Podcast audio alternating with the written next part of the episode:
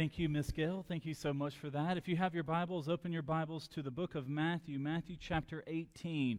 In a little bit, also, we're going to flip over and look at Ephesians chapter 2. So we're going to look at two different scripture passages today in our Bibles. We are in a church wide campaign right now called Who's Your One. So I want to explain to you about our service uh, today. It'll be a little bit different but I know it'd be very special to you. Also, if you have your bulletin, make sure you have a bulletin in your insert there. You want to pull that out because we're going to talk about uh, some of the different ways to practice evangelism in 2019.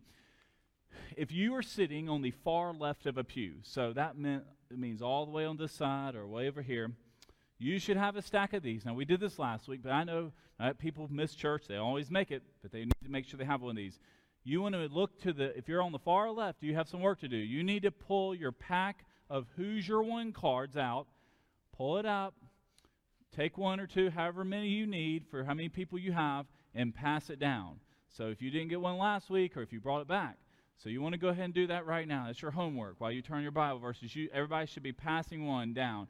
If you don't have one, you should be able to look around. They're all around you, these cards right here. what we're going to do, I'm about to preach a sermon here out Matthew chapter 2 on the lost sheep, on going after the one.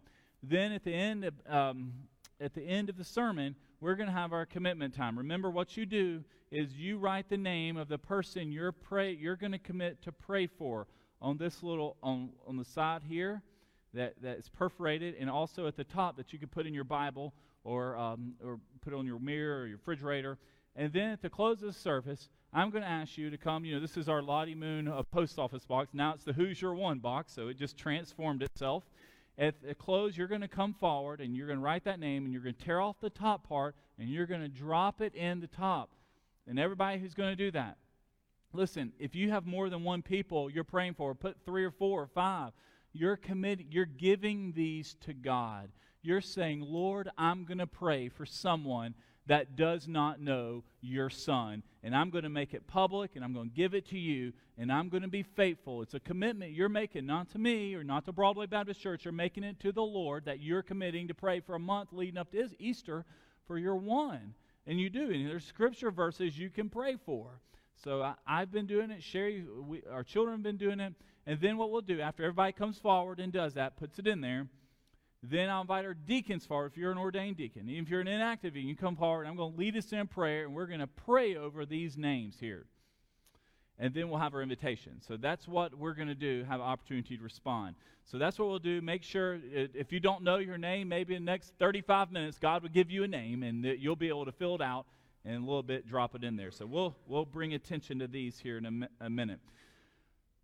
Hopefully, you've turned in your Bible there, Matthew chapter 18 we're about to talk about the parable of the lost sheep. There's three parables that Jesus told where uh, people got lost or something was lost. The first one is the most popular one is the parable parable of the prodigal, also known as the lost son. So obviously we all know that story. I've preached that. It's one of the most famous parables, if not the most famous in all the scriptures. And the younger son who was lost uh, is found by the Father who represents God. There is also a parable of the lost coin, where a, a lady loses her coin. She sweeps the whole house. She finds the money and rejoices with all the neighbors. If you lose money, you're certainly excited when you find it. But there's also a parable here of the parable of the lost sheep. Now, when we think of a lost sheep and a shepherd, a lot of times we think of what I call Hallmark Jesus. Hallmark Jesus, you know, during Christmas time or uh, maybe even during Easter time, you have those pictures of Jesus carrying a sheep coming down the mountainside, and the sheep, the little lamb, is right over his shoulders. And here's the good shepherd walking along carrying a perfectly looking sheep that has a big smile on its face. We found the lost sheep. Maybe that was your Christmas card this past year. Well, not too long ago, um, a shepherd actually found a lost sheep. And I have a picture of this is what a lost sheep actually looks like. This sheep was lost for six years. Now, that's not a Hallmark card. That's not Hallmark Jesus where it's a perfectly uh, good looking uh, picture there. You know, when something's lost, when someone has gone astray, when something has gone wrong, you know, there's just a weight that they carry with them. You know, the, uh, that man, when he sheared his sheep, that's 30 pounds of wool right there. That was a lot. That sheep was carrying a lot of weight uh, on, its, on itself. But you know, in many ways, what we're going to see here in the scriptures, when someone goes astray, and the Bible uses that word, go astray, they carry a weight of sin with them. And there's people all around us. Maybe you're one that you're praying for has gone astray. And what you're doing is they have the weight of sin, weight of disappointment, the weight of rebellion on them. And really, they need the shepherd to find them and to remove all that weight. That's what happens when Jesus saves you. He's taking this weight of sin, the weight of rebellion away. So that is a more accurate picture of what a lost sheep looks like. And so, with that, you know, this coming week, this coming um, Thursday, begins Major League Baseball. I know it's basketball season, but for the baseball fans out there, baseball season starts this week. Now, there's 30 major league teams, and this week they are excited. Brand new season. All 30 teams want to win the World Series. They are looking at their season thinking, you know, we're going to we've got a shot, we've got the pitchers, we've got the hitters. We're going to have a great year. But the truth is, if we fast forward 4 months, it'll be the end of July. Do you know what happens in Major League Baseball at the end of July? That's when the trade deadline's going on. That's when half the teams of those 30, 15 have already been eliminated. 15 of them, and usually the Reds are one of them, they have what they call a fireside sale. That's where you just give away all your players because the season is lost. The season has been wasted. Now you're playing for your draft pick. Uh, if you keep losing, you can get a higher draft pick at the end of in the next year's draft. The manager gets fired. You're cutting your players. You're sending folks to the minors. The fans aren't even going to the games anymore. They're all mad. They're giving away their tickets. The stadiums are empty for those teams. Half the teams at the end of July, there's a sense of disappointment to them. But if you rewound, at the end of March, they were excited because there was a sense of hope and anticipation. And that's what we're going to see here. We're going to see that you go into something, a shepherd's got a hundred sheep, and he's excited about that. But one's going to get lost. There's always something. There's going to be that one that goes astray. There's that one team that's disappointing, or majorly in the majors, half the teams are disappointing. And everyone can't be the Boston Red Sox, and they won it last year. So we're going to see here in the Bible what it, the story of what it's like when we lose a sheep. Matthew chapter 18, verse 10. See to it that you don't despise one of these little ones, because I tell you that in heaven their angels continually view the face of my Father in heaven. What do you think? If someone has a hundred sheep and one of them goes astray, won't he leave the 99 on the hillside and go and search for the stray? And if he finds it, truly I tell you, he rejoices over that sheep more than the other 99 that did not go astray. In the same way, it is not the will of your Father in heaven that one of these little ones perish. Now, that last Bible verse here, Jesus kind of he said it backwards. So it's God's will in heaven that no one perishes. That's what he's saying here in verse 14. God's plan and purpose for all this world is that there are no lost sheep. No one should be going astray. What it means in the Bible of going astray is going the opposite of what the Lord would have you do. It's someone who's spiritually dead, someone who's lost, someone who does not have Jesus as their Savior.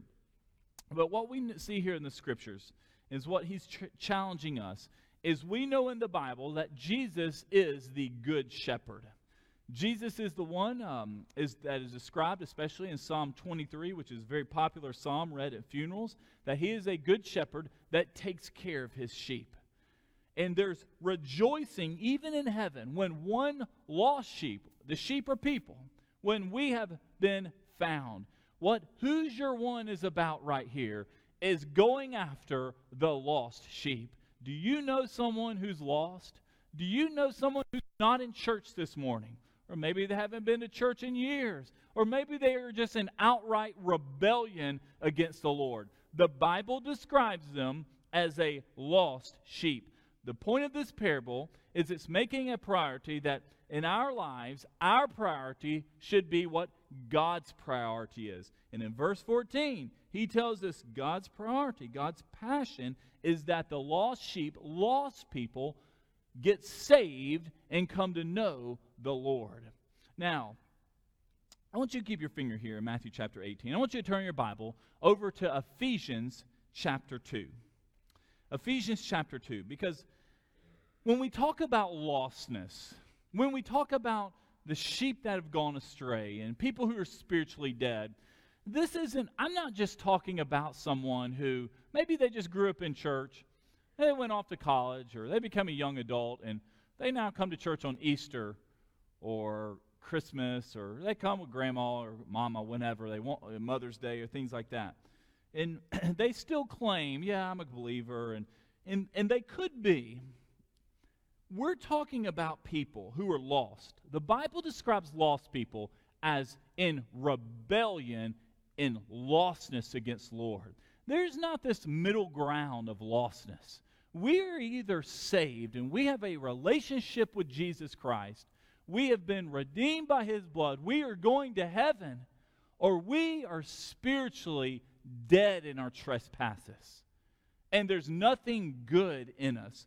I want to read these 10 verses here. It's Ephesians chapter 2, starting in verse 1, because I believe these verses illustrate greatly of what the Bible describes to us moving someone who's dead, spiritually dead to new life. Because I want you to know if you start you start praying for someone who is lost and they get saved, we're not asking them just to start coming to church.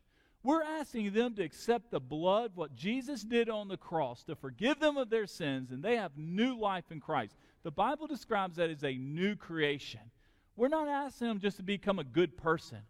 They are becoming someone who's a believer who then becomes a disciple, a reproducing disciple of Jesus. Look at how this is illustrated in the Bible, because we're also going to see here of who does the saving.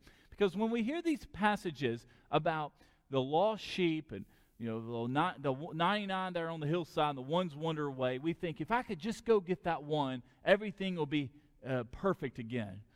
But the Bible's going to tell us it's not that easy. Getting the one is not just easy looking around the bushes for that one person.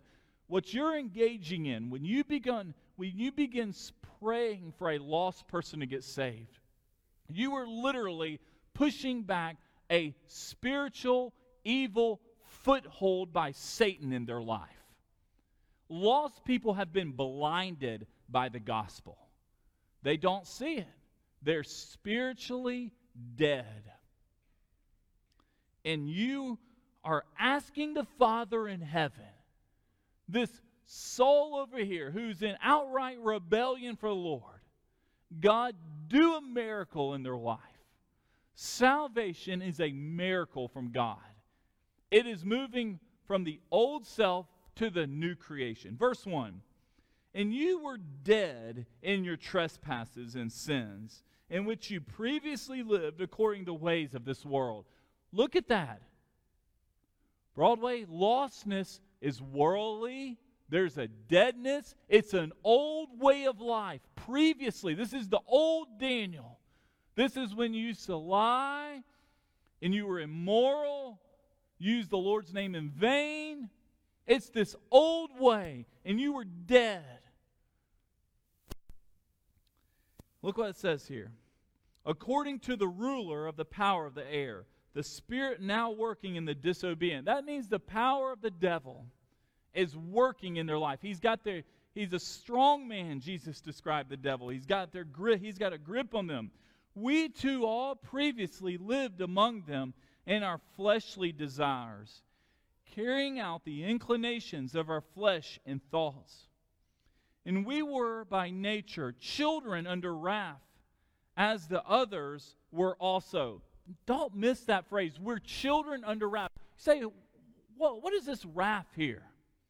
That means the wrath of God, meaning God actually hates lost people. I know that's harsh word. That means they stand guilty, they stand condemned, they stand in exact opposition to the Lord.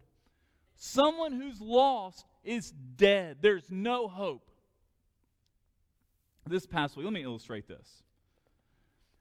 This past week, I had to call um, the bank, and um, and, and, I didn't know like my little online password. So you know when you uh, fill out things, they give you like questions that if you for, like they're password forgetful questions, and I didn't know uh, I didn't know the answer, so I had to call and talk to a human.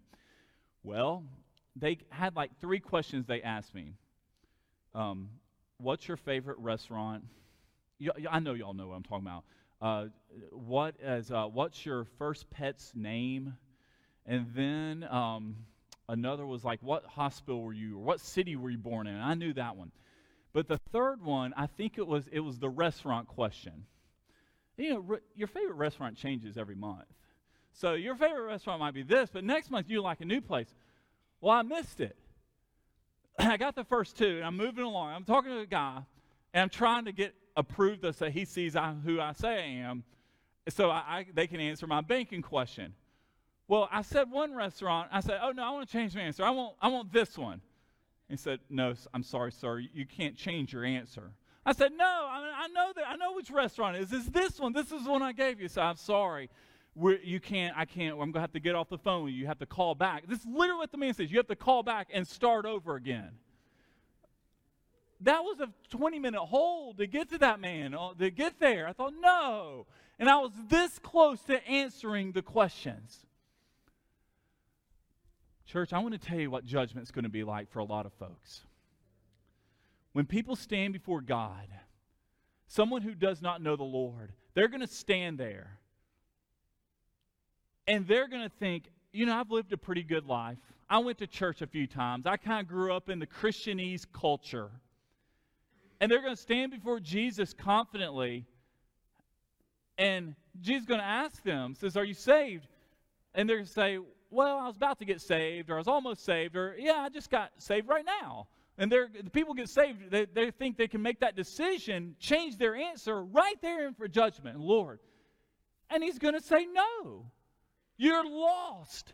You, I answered the question wrong. There was no second chance. You got the, the, man told me you got one chance on the phone to answer the question. You have to call back again and start the process over again, which I did.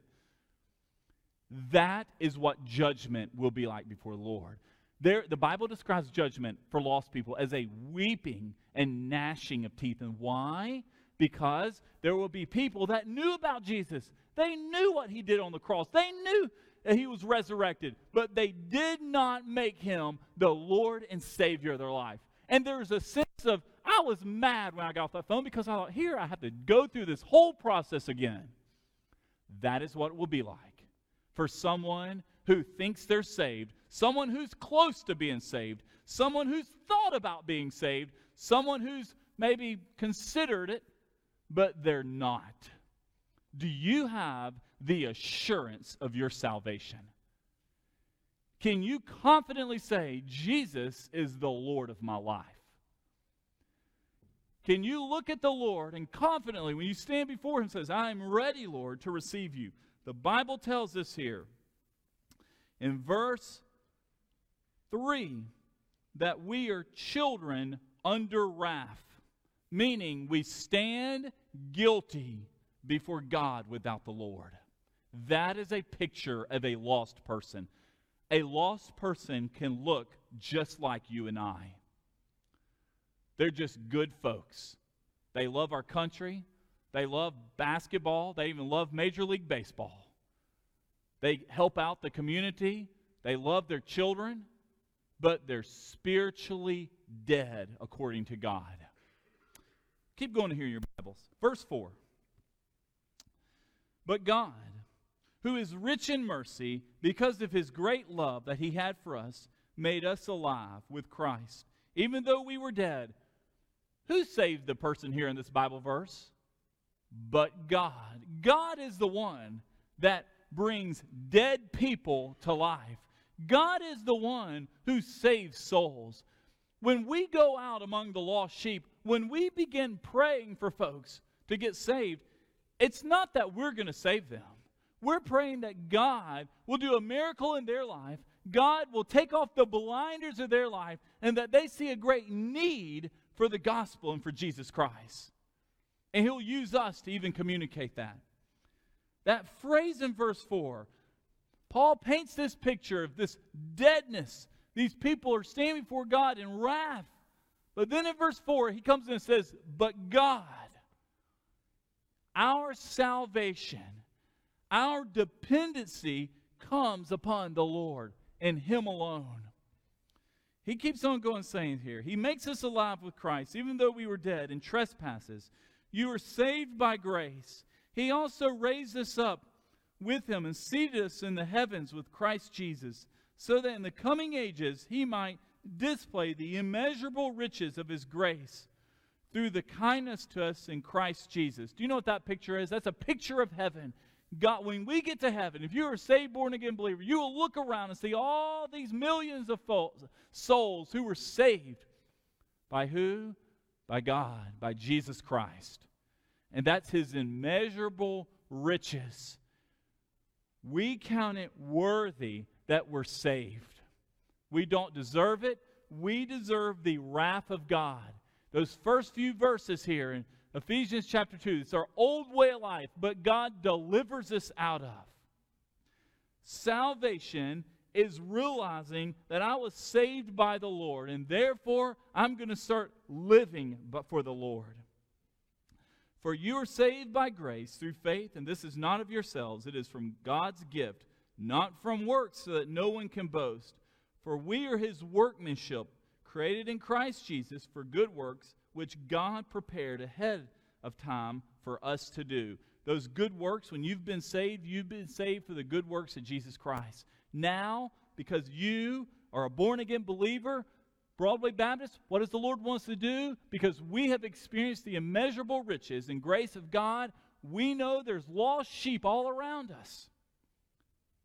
And we need to start working that they experience what we experience. This is what the Bible calls evangelism. Now, I hope you have your little handout right here.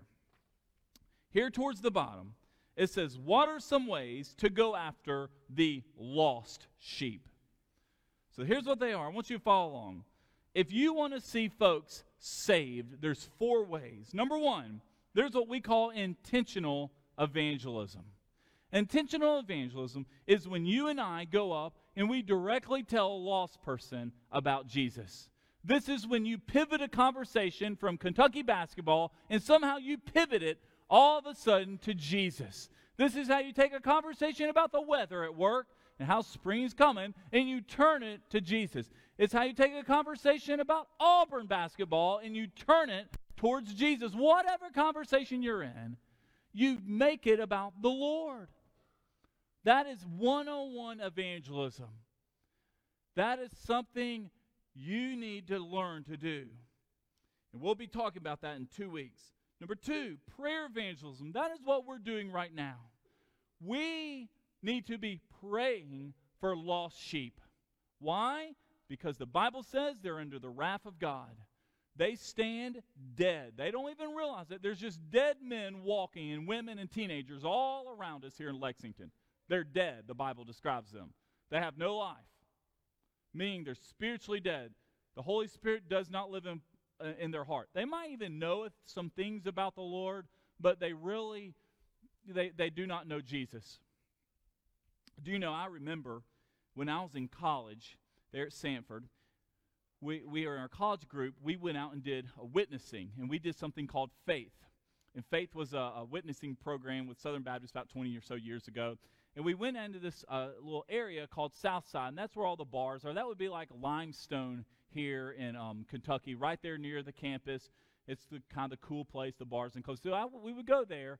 We went there a few times on Friday or Saturday night, and we go there and engage in conversation. And the pivot question that we would ask, and says, if you were we, we go and engage in conversation, folks, And then we would ask them, because at this place there's just people just standing around doing nothing. And we asked them, if you were to die tonight, would you go to heaven? And then that would take the conversation from a, um, a uh, just whatever you're talking about all of a sudden to the gospel. And I remember, and we had folks saved doing that. And it, it, there was a sense probably 20 years ago that the people we were witnessing to, they had some background about Jesus. They knew they had been to church before. They knew who Jesus was. They knew what a cross was. There was some what I would call Christianese language in there. Now, as you witness to people in 2019, you go find the average 25 year old or any young adult, someone under 40, and you're talking to them about Jesus, some of them have never been to church. Many of them know not a single Bible verse. They know nothing of the gospel. You don't get to start here, like halfway through, and start just sharing gospel. Ask You have to convince them there's a God. You have to show to them who Jesus is. You literally are starting at square one in your witnessing now. Because that's what's happened. That is literally what the devil has done to our culture, where Jesus and the influence of Christianity has been pushed back and you just have this lostness all around. When we go out and tell folks about the Lord, we are, we are telling people, we are praying for people. Some of them know nothing about Scripture. When they think of Christians, they think we're bigots. They think we're closed minded. They think we're people who are just to go condemning others. This is why we are desperate for the power of God. You cannot save with your human efforts anyone. It is solely by the power of God through prayer. You're praying for someone who's spiritually lost to come to know Jesus. Number three, church evangelism. Church evangelism is when you invite someone to church, such as this worship service, and they come here and they hear about Jesus. They hear about the gospel and they respond to that. Might not be might be Sunday school, it might be a Wednesday night Bible study class. You're inviting them to church. And then I want you to look at this fourth one because this is where believers get tripped up. Let's uh, let me use a couple of folks here for an example. David Humlong's here on the front row, and he's witnessing to Brother Hurd over here. And they work together. And David's an architect, and we'll pretend Brother Hurd's an architect. And they're at work together, and David's telling Jim Hurd about Jesus. And he's telling him, says, Jim, you know, you can trust in Jesus, you can repent of your sins, and he can save your soul. And you can live for him today. And just going through the gospel, telling them the good news. And that's what he did tomorrow at work. Tomorrow morning at 9.04, David's telling Brother Hurd about Jesus. Now, at 9.15, 11 minutes later, that we're still at work, so Brother Hurd said, well, I'll think about getting saved. 11 minutes pass. David's busy at work, and his hard, hard job, stressful. He starts using foul language. He starts gossiping about other coworkers. He starts talking about how much he hates everybody. What has just happened to his witness? And Jim Hurd hears all that. Well, do y'all see? This is what we call lifestyle evangelism. You're telling someone about Jesus, how much you love the Lord. Let 10 minutes later, you have transformed yourself into someone completely different than you just described. You David just lost his witness. That listen, if your talk, if your walk, if your attitude and actions do not line up with what you're talking about with Jesus, they're going to, Brother Hurd's going to look at this man and go, Why on earth would I go to that man's church or follow that man's Jesus if he acts that way? Our lifestyle can either help or completely hinder our witness about Jesus. Completely you will lose everything you say by losing your temper one time or slandering or gossiping about someone else. Lifestyle evangelism is Jesus' own display in your life through your attitude and actions. Our attitude matters. If you're going to go around being a soul winner and being proud to be a believer, you need to make sure your actions line up with that. Jesus is looking at us and he's he's identifying folks who have gone astray and he's thinking who in Lexington is going to start praying begin praying for the lost sheep. When is the last time you prayed for a lost person? That you said, I'm going to make a commitment, God, to begin praying for one lost person. I listen to podcasts all the time. And I was listening to one about one of the fastest growing churches, and it's located in Nashville. And they were talking about, the pastors on the church and like a couple other leaders of this church, they were talking about, well, what's your secret? You know, everybody wants to know, what's the secret to reaching people for Jesus? And this is what the guy said. He says, if you want to see souls saved and God to move on a Sunday, you need to come up to the church and begin praying for that on Saturday. And their church's plan on Saturday is they invite the whole churches come up there like at 7 o'clock at night, meet in sanctuary, and pray for the next day's service. That's it. No Bible study, nothing else, nothing special, just Saturday prayer. Staff was all there, deacons were there, and they prayed for that next day, the next morning. And do you know what happened at that church? Folks get saved, lives are being changed, lost people they've been praying for start showing up and responding to the gospel. say, well, what's their secret? The secret is they're praying on Saturday for God to move on Sunday. If you know family members, if you have coworkers, if you know anyone, if you want spiritual life to resuscitate your spiritual life, you start praying to the Lord for Him to move. Many of us are desperate for God to move. Plans don't work, strategies are coming up empty, and you're thinking, well, what's wrong? What's wrong is God is looking for people who are saying, I am willing to fall down on my knees and start asking and begging God to begin moving. And that's what we're going to do right now.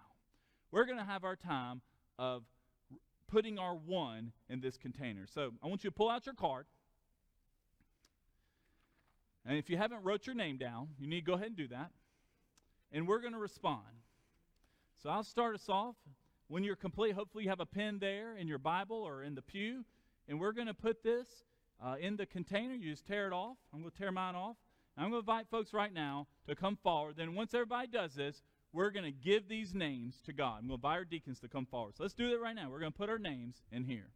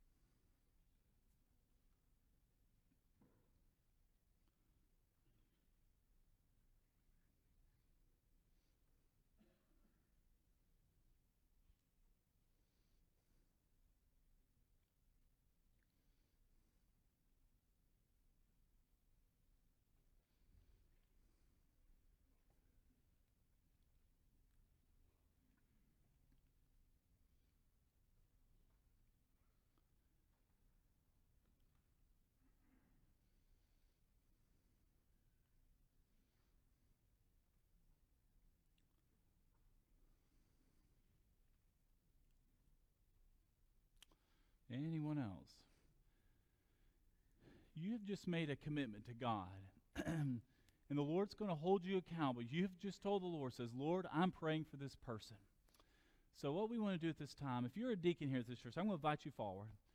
and, and uh, we want to stand up, to stand, and we're going to place our hands on this, and I'm going to lead us in a prayer.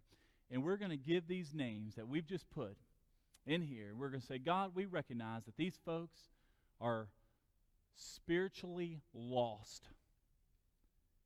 And Lord, we are going to be faithful in praying for their salvation, that we will see someone move from going to hell, separated from God, eternal punishment, getting new life in God's grace and being saved. So, men, I want y'all come, y'all come in. Let's lay hands.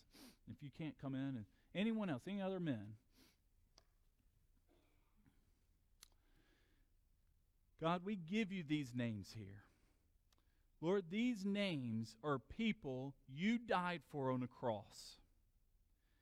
Jesus, we pray that as all of us here in this sanctuary, we see the greatness of in the importance of praying people to you.